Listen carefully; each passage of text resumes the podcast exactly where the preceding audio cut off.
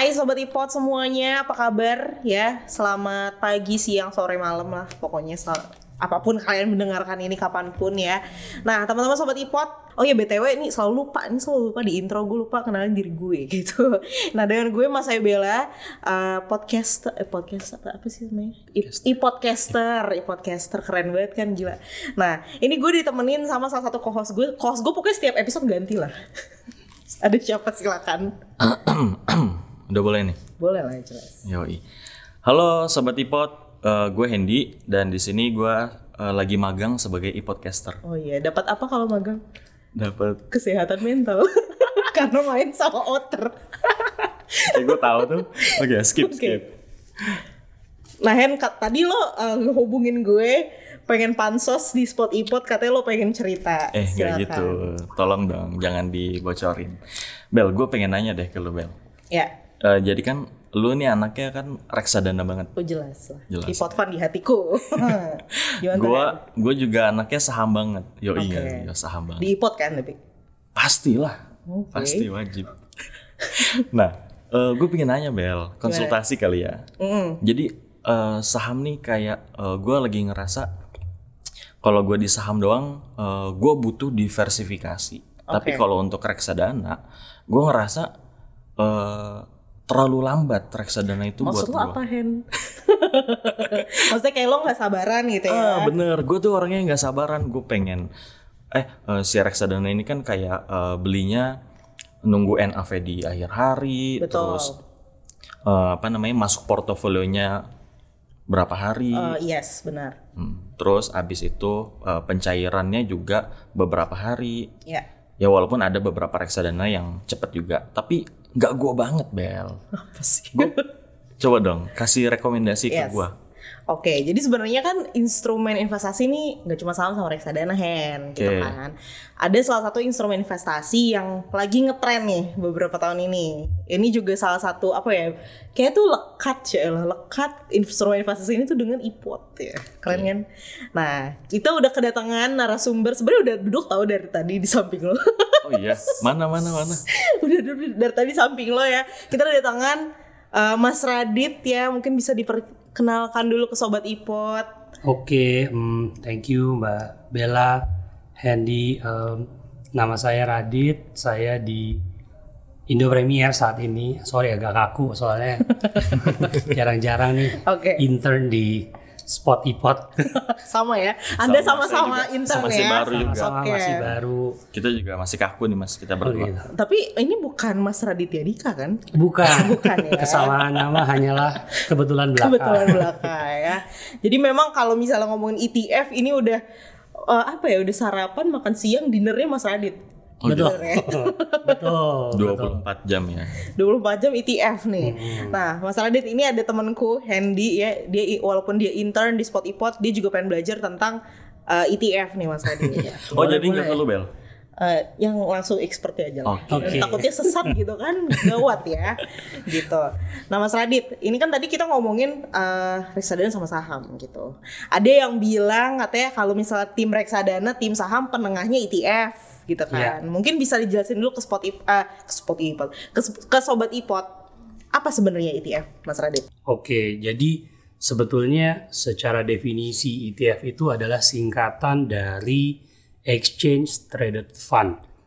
Em, bahasanya kan agak jelimet tuh. Mbak Bella, Handy ya. Jadi eh, sebetulnya ada definisi secara textbook juga sih. Jadi artinya adalah reksadana yang berbentuk kontrak investasi kolektif yang unit penyertaannya diperdagangkan di bursa efek Oke. panjang ya Panjang.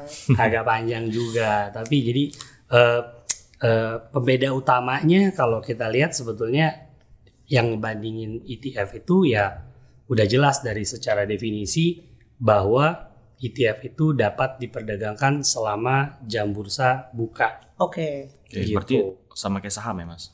betul sama, Sama kayak kayak saham, Tapi istilahnya kalau reksadana kan eh, secara KBBI gitu kan. Yes. Secara KBBI kan wadah gitu kan isinya banyak instrumen investasi gitu kan. Hmm. Ya. Berarti kurang lebih ETF ini sama eh, wadah juga bisa dibilang. Iya, jadi ETF ini sebetulnya payungnya juga reksadana. Oke. Mm-mm. Jadi karena payungnya reksadana, secara regulasi aturannya sama nih Oh. kayak reksadana juga.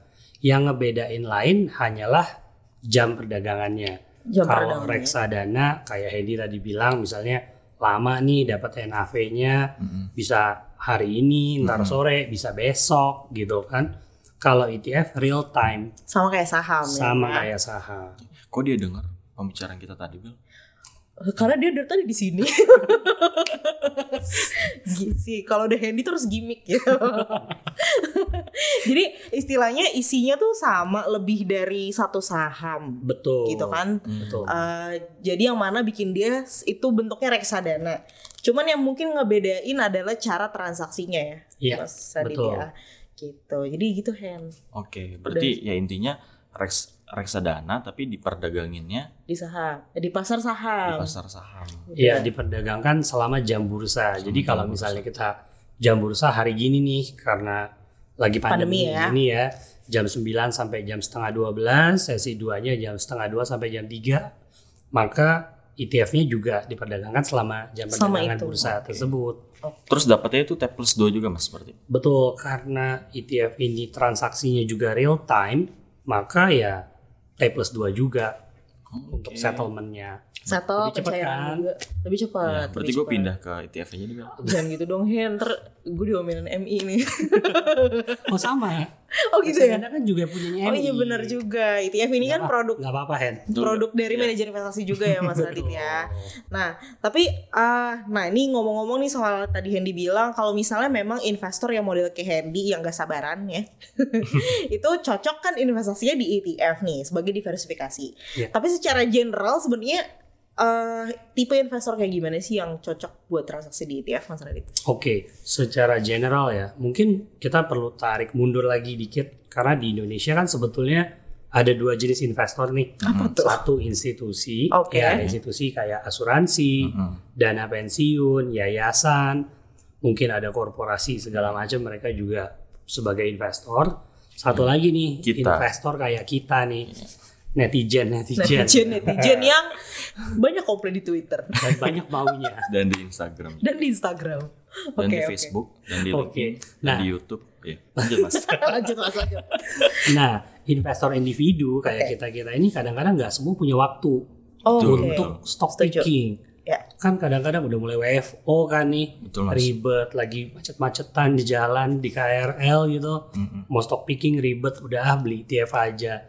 Jadi banyak investor yang mulai liatin ETF karena ya itu agak susah secara waktu, agak sulit juga pada saat melakukan stock picking. Mm-mm. Ya ini akses untuk mempermudah investor retail atau individu dan sebetulnya sebagai bagian dari alokasi aset ya Hen ya. Jadi jangan kebanyakan taruh di saham Hen sebetulnya. Betul Mas nih, justru makanya yang lagi mau nyari nih Oh, buat siap. diversifikasi. Cuma dipengaruhi sama Bella terus. Apa ya? Oh Reksadana, iya jelas lah itu target kan. Oke, jadi eh, buat mungkin teman-teman yang gak punya waktu banyak ya buat analisis karena Iya, kalau misal analisis satu saham aja ribet, apalagi kalau misalnya ETF kan isinya banyak banget ya. Iya. Nah, yang aku tahu juga ini salah satu kelebihan ETF. T-nya itu kalau nggak salah transparan ya. Ini jualan Betul. gue. T-nya itu namanya transparan. Kenapa bisa dibilang transparan, Mas Radit? Oke, eh, ini ini Bella kayaknya udah baca skrip nih. Jelas. Pertanyaan. Kok lu gak ngasih gue Bel? Ah, Hendy gak Iya, dikasih. Iya, karena lo gua- karena lo kayak gini suka gimmick. Iya, Jadi gue kelihatan kayak gak ngerti. Ya, T-nya itu transparan karena semua isi ataupun efek underlying dari ETF tersebut tuh kelihatan. Oke. Jadi betul-betul yang namanya Bel buka-bukaan tuh betul-betul deh kejadian di ETF. Jadi mulai dari weighting atau bobot yang paling gede sampai komposisi kasnya yang cuma 0,02 persen itu kelihatan. Oke. Iya. Beda sama reksadana berarti Mas. Emang Beda. kenapa sih kan kalau reksadana kan kenapa sih? Kalau reksadana tuh tiap bulannya, eh kita tuh dikasih tau isinya tuh kayak cuma 10 besar biasanya. 10 besar dan itu setiap bulan bukan setiap Iya. Ya, waktu. kalau reksadana reksadana biasa itu kan hanya 10 besar dan itu tiap akhir bulan ya kayak yang dibilang tadi. Nah, kalau ETF ya bisa dilihat secara real time lewat aplikasi ipot bukan jualan ya, tapi Enggak, emang ipot Oh, emang iya, ya. Tetap Karena harus jualan. kalau nggak salah ETF paling banyak di ipot kan. Iya, betul. Ingat ETF, ingat IPOT betul iya nggak betul sih? betul, Oh, iya. betul. Cukup cukup cukup. Selain lewat ipot, bisa juga nih teman-teman sobat ipot tuh bisa juga lihat di eh, websitenya bursa. Oke. Jadi eh, manajer investasi yang punya ETF ini berkewajiban untuk eh, melaporkan komposisi dari instrumen ETF-nya setiap hari. setiap Hmm, hari. setiap hari. Oke oke oke. Nah, Mas Radit, tapi kalau nggak salah nih ya, em, karena kan eh, ngetrennya ETF di Indonesia sebenarnya udah, maksudnya baru beberapa tahun ke belakang nih ngetrennya gitu kan. Padahal udah ada tuh kalau nggak salah udah dari 2007. 2007 Iya. gitu kan, udah 13, 7, 8, 14 tahun. udah lah, cukup lama tapi Cukup ngetrennya baru beberapa tahun ini Iya. Mas Radit. Kalau di luar negeri sendiri tuh kalau nggak salah nggak hanya saham ya isinya ya.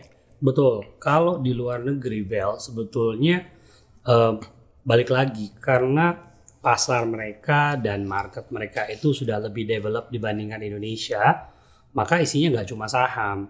Oke. Isinya bisa macam-macam, saham obligasi, bisa juga isinya eh, komoditas, atau bisa juga mungkin kalau kita kan ETF itu kan identik dengan passive indexing ya, Ya. atau mengacu terhadap indeks tertentu. Di luar itu macam-macam bel bentuknya. Bisa aja misalnya ini lagi rame nih dari tahun lalu eh, ETF yang berisi eh, efek underlying yang memiliki BOD mayoritas 50% wanita. Oh. Jadi dia bisa tuh isiin itu. Jadi Oke. eh, tapi ini nggak semua eh, eh, nggak ada di semua negara ya. ada tapi yang kayak gitu Tapi ada, ada ya. yang kayak gitu di Eropa. Oke, seru banget ya. Tuh. Berarti eh, ETF nggak hanya semacam semata-mata misalnya isinya LQ45, IDX 30, tapi juga tem ada tema-temanya ya, ada Betul, tematiknya kayak tematiknya. reksadana. Oke. Tapi berarti nggak memungkin nggak menutup kemungkinan ya mas ke depannya nanti ETF di Indonesia is- bisa isi-isi kayak tadi. Eh, nggak menutup kemungkinan sih selama OJK-nya mau buat aturannya. Oke. Aduh, ngenomen. Oke, jadi sebenarnya kalau ngelihat eh, apa namanya kiblatnya ke luar negeri memang sudah lumayan sangat ngetren di sana ya. Mungkin Betul. kalau misal sobat ipot baru tahu ETF dari podcast ini, ya Anda dari mana saja? Iya betul. Aduh, ntar dirujak netizen gue. Dari mana-mana padahal. Oke, tapi ini ada salah satu yang unik juga nih yang eh, apa namanya transaksi ETF gitu ya, Mas Radit. Ini ada dua pasar. Sebenarnya saham juga banyak ya. Ada pasar Reguler, nego, nego, gitu-gitu. tunai. ya. Ini sama ya berarti ETF apa ada klasifikasi lain tuh sendiri? Oke, kalau klasifikasi sebetulnya balik lagi Han, ini Bella kayaknya udah baca skrip. Jelas lah. Iya nih. Ini aku sebenarnya cuma ngetes Mas Radit. Gue dari tadi cuma mikir-mikir, wah ini daging banget nih pembicaranya. Iya jelas lah. Enggak, jadi Bel, eh, sebetulnya ada dua jenis pasar untuk transaksi ETF. Satu pasar primer, satu lagi pasar sekunder. Nah, kalau pasar primer itu dilakukan melalui deal partisipan. Oke. Dalam hal ini, deal partisipan itu apa sih? Ya, deal partisipan itu adalah broker ataupun sekuritas yang sudah melakukan perjanjian dengan manajer investasi. Hmm. Misalnya eh, saya manajer investasinya, Bella investornya, Hendy kebetulan karena hari ini mungkin bajunya mau baju-baju ala ipot ya Biru jadi Indo Premiernya. Jadi kalau Bella mau belanja ETF, ETF yang dipunyain ayah sama saya itu Harus lewat saya? Hendy. Oke. Gitu. Oke oke. Peran Hendy di sini adalah deal partisipan. Itu pasar primer.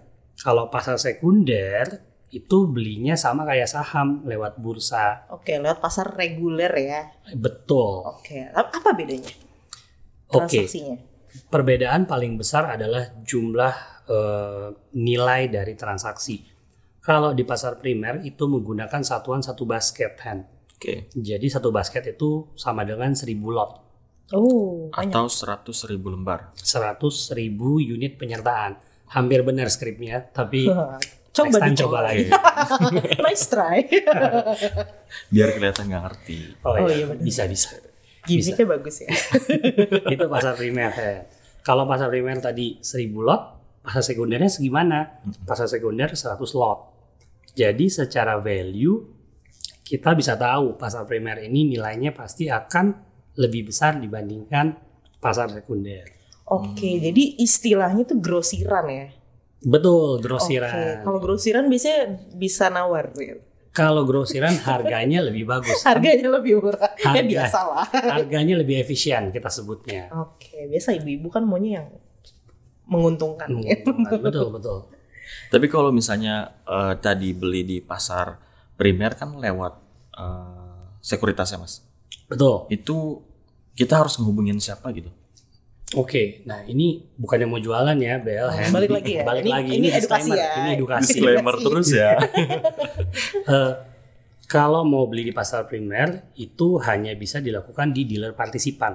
Oke. gitu. Tadi sebetulnya Bella di awal udah nyinggung ada kurang lebih 48 ETF yang ada di Indonesia itu sekitar lebih dari 55% itu ada di Indo Premier. Mm-mm. Jadi ya mayoritas ETF ada di tempat sini di Indo Premier gitu. Belinya kalau di Indo Premier ya bisa lewat mobile app langsung kan. Mm-mm. Cuma kalau di hmm, dealer partisipan lain ya bisa aja mereka harus iPhone dan segala macem. Oke. Lebih manual lah. Keren banget ya iPod berarti ya mas. Sih kan jualan terus. Apa tadi slogannya? Ingat Iya, ETF, Eh, Ingat ya, ingat ingat, ingat iPod. Ingat Bener gak ETF, ingat iPod Oke, ya betul. itu ya, tolong dicamkan sobat iPod. Oke. Jadi gitu ya ada perbedaan. Tadi ya. kan beli, tadi kalau misalnya untuk beli di pasar primer, Ya. kalau di pasar sekunder belinya gimana mas? Kalau beli di pasar sekunder gampang kayak kita mau belanja di saham aja. Jadi tinggal buy berapa nama ETF-nya apa. Oh iya, by the way, ETF itu kebanyakan huruf depannya tuh X. Kenapa X tuh? itu apa tuh? X ini karena waktu di awal bursa itu mm, melakukan regulasi lah. Jadi semua produk yang dapat diperdagangkan di bursa selama jam bursa Ya. itu depannya harus X. Jadi bursa kasih kode awalnya Buat ETF ya buat khususnya. ETF. Itu Nah, bacanya nya nggak sih? Sih, itu itu alay sih. tolong ya. Tolong ya. Nah, eh, kalau belanja di bursa gampang ya tinggal langsung cari ticker dari ETF-nya. Ya udah tinggal beli antri mau bela persis seperti Sama kita kayak mau beli belanja saham ya. Oke, jadi ada rumusnya nih sobat ipot. Kalau misalnya nemu kode saham yang depannya X itu sudah dipastikan ETF gitu Eh, ya. hampir bisa dipastikan itu ETF karena produk yang eh, terdaftar di bursa yang berada di bursa efek Indonesia itu ya mayoritas X itu adalah ETF, ETF. ya. Nah, ini salah satu kalau misalnya kan bisa dibilang nyinggung-nyinggungnya ke saham-saham juga nih kalau misalnya ETF. Nah, ini kan salah satu keuntungan beli saham Mas Radit ya. Itu satu uh, capital gain, dua dapat dividen. Bagaimana? Tiga red issue. Tiga oh iya. Terus terus, Diundang terus ke gimana kalau ya, terus terus terus Enggak, lanjut lanjut. diundang RUPS. Diundang RUPS, Oh, ngambil iya. makanan kan. Tiga red issue, empat diundang RUPS. ngambil es krim tergantung emitennya, ngambil kursi. Dulu ada loh. Betul. Itu kan ada topik kita julitin tim bodrek. Itu nanti ada sesi tersendiri. ada sesi tersendiri dapat goodie bag ya dapat goodie bag nah ini salah satunya kan bagi-bagi dividen kalau misalnya reksadana kan biasanya eh, saham yang ada di dalam reksadana bagi-bagi dividen itu kan sama MI-nya dikonvert jadi entah NAV atau unit penyertaan kita ditambah nih Mas Radit. Iya. Hmm. Kalau ETF gimana tuh? Apakah sama cara Oke. kerjanya? Kalau ETF sebetulnya hampir mirip seperti reksadana. Jadi biasanya MI itu reinvestasi. Efek underlyingnya nih kayak BCA kan lagi mau bagi dividen. Mm-mm. Oke. Nah, terus Astra mau bagi dividen misalnya gitu. Nah, setiap ada dividen oleh MI direinvestasikan. ETF juga bisa kayak gitu, Oke. reinvestasi. Nah, ada cara lain. Ada beberapa ETF yang di dalam universe-nya Indo Premier Sekuritas itu bisa bagi dividen. Oke. Kalau dia bagi dividen, dividen yield-nya berapa dan segala macam, itu adalah diskresinya manajer investasi. Oh. Jadi kalau hari tahun ini misalnya saya mau agak lagi seret nih gitu atau lagi mau hmm, duitnya mau diapain ya dia bagi dividennya lebih dikit. lebih dikit. Mm-mm. Oke. Tapi kebijakan untuk memberikan dividen atau enggak itu diskresinya si manajer Eh, investasi. Oh gitu. Hmm. Aku pikir tuh kayak kalau misalnya saham di dalam ETF bagi-bagi ya udah wajib aja gitu dibagiin ke investor tapi tergantung MI-nya. Iya, Sama tergantung kayak MI-nya. sama kayak reksadana juga tergantung kan? Benar benar benar benar benar. Dan juga cara pembagiannya di tergantung sama MI-nya ya. Kalau misalnya di reksadana di ETF ternyata juga kayak gitu. Intinya dapat Intinya dapat ya, tapi nggak dapat goodie bag, Nggak dapat es krim. nggak dapat Berarti makanan. Tapi nggak diundang ke RUPS juga mas. Nggak diundang ke RUPS, Nggak ya? betul. bedanya tapi kan kalau misalnya ya beda juga sih Hen kalau misalnya kita beli saham katakanlah beli saham BBCA beli saham Unilever gitu kan harganya kan juga lumayan tinggi kan kalau misalnya ETF kan harganya jauh lebih murah tapi kita udah dapat banyak saham istilahnya kayak apa mas tadi parcel ya Parcel, betul. Parcel, Jadi parcel. eh, gua selalu bilang ETF itu kan banyak nih ya Bel ya Hen ya. Mm-mm. ETF di Indo Premier banyak. Beda ini tuh gimana ya gitu. Kadang-kadang mau lihat dari namanya bingung apa segala macam. Nah, gue ibaratkan ETF itu adalah parcel. Karena kadang-kadang kalau misalnya nih kita eh, ke toko lagi mau Natalan gini kan banyak nih Ya. parcel ya. Iya. Ada yang harganya 250 ribu, 500 ribu. disesuaikan lah. disesuaikan Sama aja. Dan ETF ya kurang lebih kayak gitu. Isinya kan kelihatan semua. dan isinya juga kalau misal beda kalau misal kita ke agen belinya sekerdus-kerdus Betul. ini mahal. isinya paling cuma satu Iya. isinya cuma buah misalnya cuma berapa ratus gram doang. Beda kalau kita beli buah satu-satu. Ih gila Iya. keren banget gue Udah baca skrip. Betul. saya udah belajar tiga hari tiga malam demi podcast ini. Oh jadi eh istilahnya kayak gitu ya. Mungkin kalau misalnya teman-teman sobat ipot pengen ngasih tahu ke teman-teman ngasih tahu ke eh, orang tua ya flexing aja gitu. Kayak gila gue udah tahu ETF loh gitu kan. Itu cara cara gampang nge-package bahasanya itu dengan tadi parcel ya Betul. gitu Bahkan udah ada yang pakai ETF buat mahar nikahan ada juga. oh bisa jadi inspirasi kan Boleh nanti cari calonnya dulu. Oke benar. Gak apa-apa di planning dulu ya, nggak salah ya. Di pot plan. Ipot iya. itu uh, another topic ya Iya. kita bahas nanti gitu. Nah tapi kalau misalnya is uh, ini kan ngomongin di dalam ETF itu kan produknya banyak banget di sahamnya, emitennya banyak banget. Yang milih sahamnya kan MI ya, ya kan? yang milih sahamnya MI kita kan, ya walaupun memang sudah sangat terbuka isi sahamnya ada apa aja, persenannya berapa, tapi kan kondisi market tidak pernah bisa ditebak ya. Betul. Gimana kalau misalnya salah satu saham di dalamnya kalau auto reject atas alhamdulillah gitu. Bagaimana sebaliknya? kalau auto reject bawah, ARB bawah? Turun-turun. Iya. turun-turun terus. Oke, eh, tadi kan kita udah bahas eh, dividen. Ini kalau sahamnya atau efek underlying kita sebutnya ada yang ARB atau ARA gitu ya.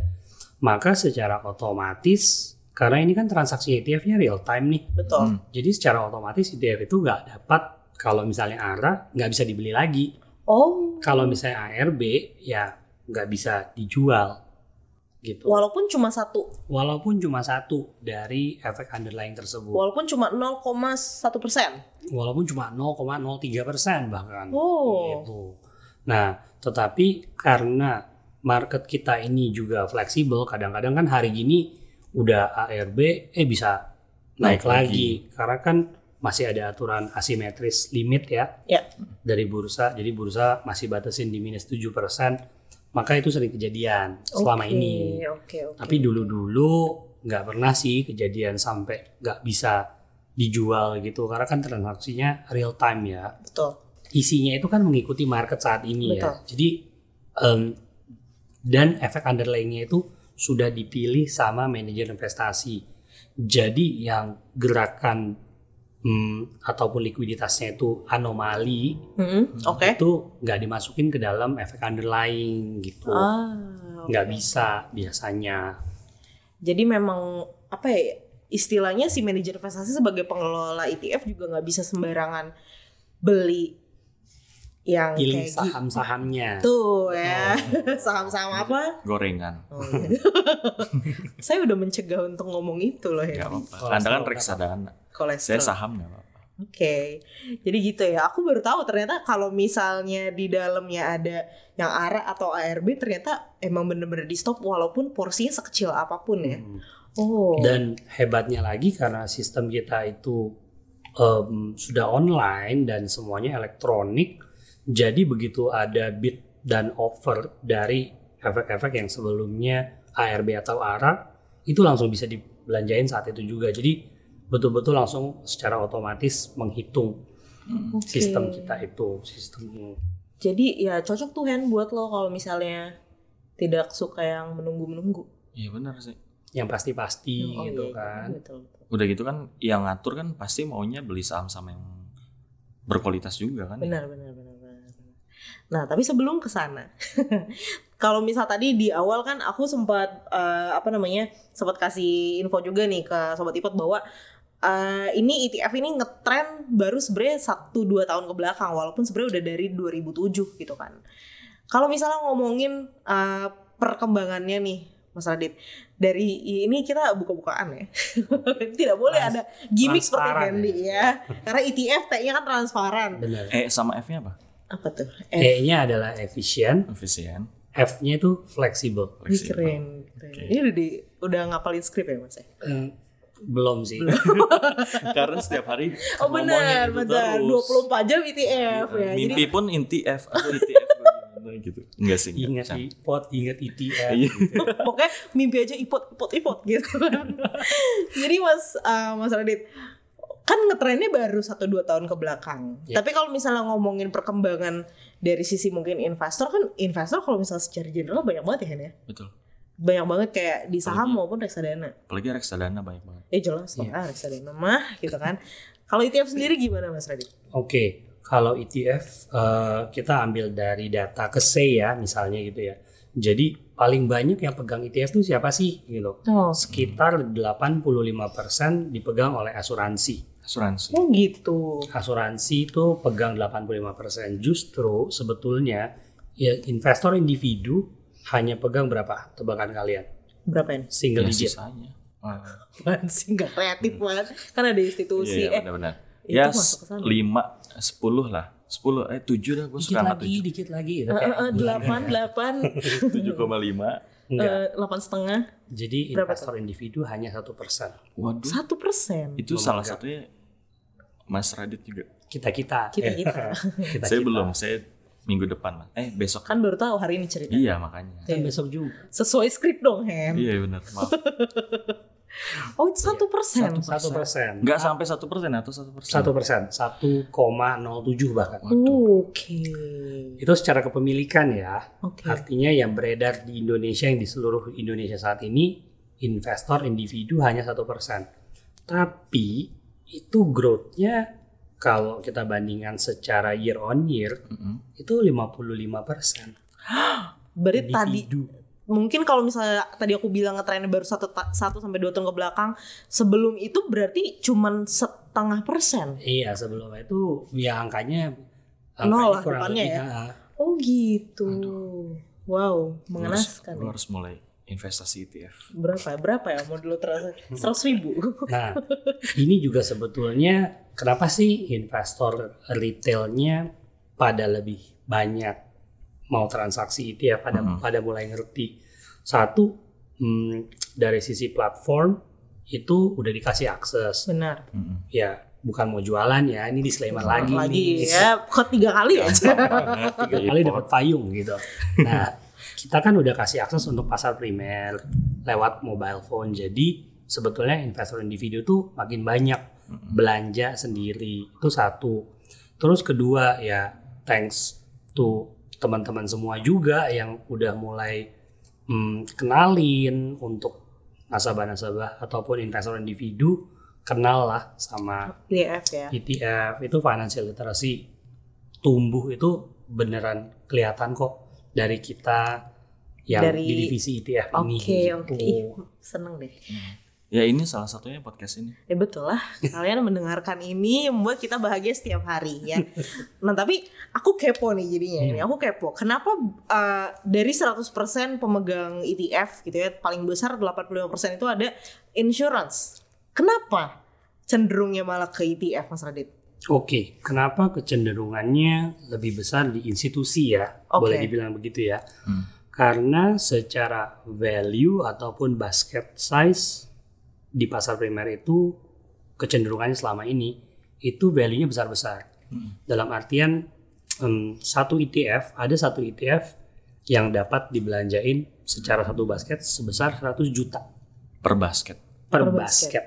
Oke. Nah, untuk investor individu itu mungkin hassle kalau mereka mau mulai basic banget, mau start masa udah mulainya di segitu. Hmm. Nah, tapi semenjak tahun lalu juga itu udah mulai banyak ETF yang dikeluarkan di harga satu basketnya 10 juta. Oke. Jadi makin ke sini trendnya memang ETF itu lebih friendly ya untuk pocket size-nya kita-kita netizen ini gitu. Oke oke. Jadi istilahnya kalau misalnya institusi kan dananya juga lumayan gelondongan-gelondongan tuh. Betul. Kadang kan ada yang bilang kalau misalnya udah kegedean dananya juga pusing taruh di mana ya. Iya. gitu. Alokasi asetnya ribet. Benar benar benar benar. Mungkin karena tadi ETF juga kalau misal beli di pasar primer lebih menguntungkan, mungkin itu yang jadi uh, keputusan dari mereka ya Iya. menetapkan di ETF. Tapi kalau misalnya Misalnya nih, kan kalau misalnya yang jualnya banyak juga bahaya nih. Oke. Nah itu buat kita sebagai investor retail gimana tuh Mas Radit? Oke, nah eh, ini juga perbedaan penting antara ETF dan reksadana Oke. konvensional ya. Ya. Jadi kalau reksadana konvensional itu kan semua beban subscription ataupun redemption dibebankan ke unit. Ya, expense expense-nya itu kan Ya. dimasukin ke dalam unit. Kalau di ETF itu lebih fair. Artinya expense ataupun subscription dan redemption itu dibebankan ke investor yang melakukan pembelian oh ataupun iya, iya penjualan. benar benar benar. Nah, itu yang menjadi kecenderungan kenapa asuransi juga masuk ke dalam ETF karena bisa saja di dalam satu unit yang sama ada investor individu, eh, investor in- institusi yang sukanya keluar masuk keluar masuk Iya nih. benar. Tapi ada juga yang mungkin hanya masuk keep sampai akhir tahun baru keluar. Nah, dari sisi fairness untuk mereka yang lebih long term itu mereka lebih cenderung memilih ETF Oke. karena mereka nggak terbebankan oleh investor lain dan expense expense dari Yang lainnya. orang-orang lain inilah tuh. Agak pusingnya perhitungannya kalau duitnya 10 miliar sih mungkin mengconsider ke sana ya. Iya. Kalau lu 100 ribu kan kurang tuh Hen. Enggak lah, gue 105 ribu. gue 106. Ada nggak sih mas IT? Jadi kan ETF ini kan ada isinya saham kan? Iya. Isinya itu kan saham-saham. Nah kalau kayak saya nih yang anak soleh, sih. Karena habis jumatan nggak apa-apa. Padahal Jumat doang soalnya. ada nggak sih mas ETF yang isinya tuh khusus saham-saham yang syariah aja? Oke, ada nggak ya ETF yang khusus sah- sahamnya syariah? Jawabannya ada.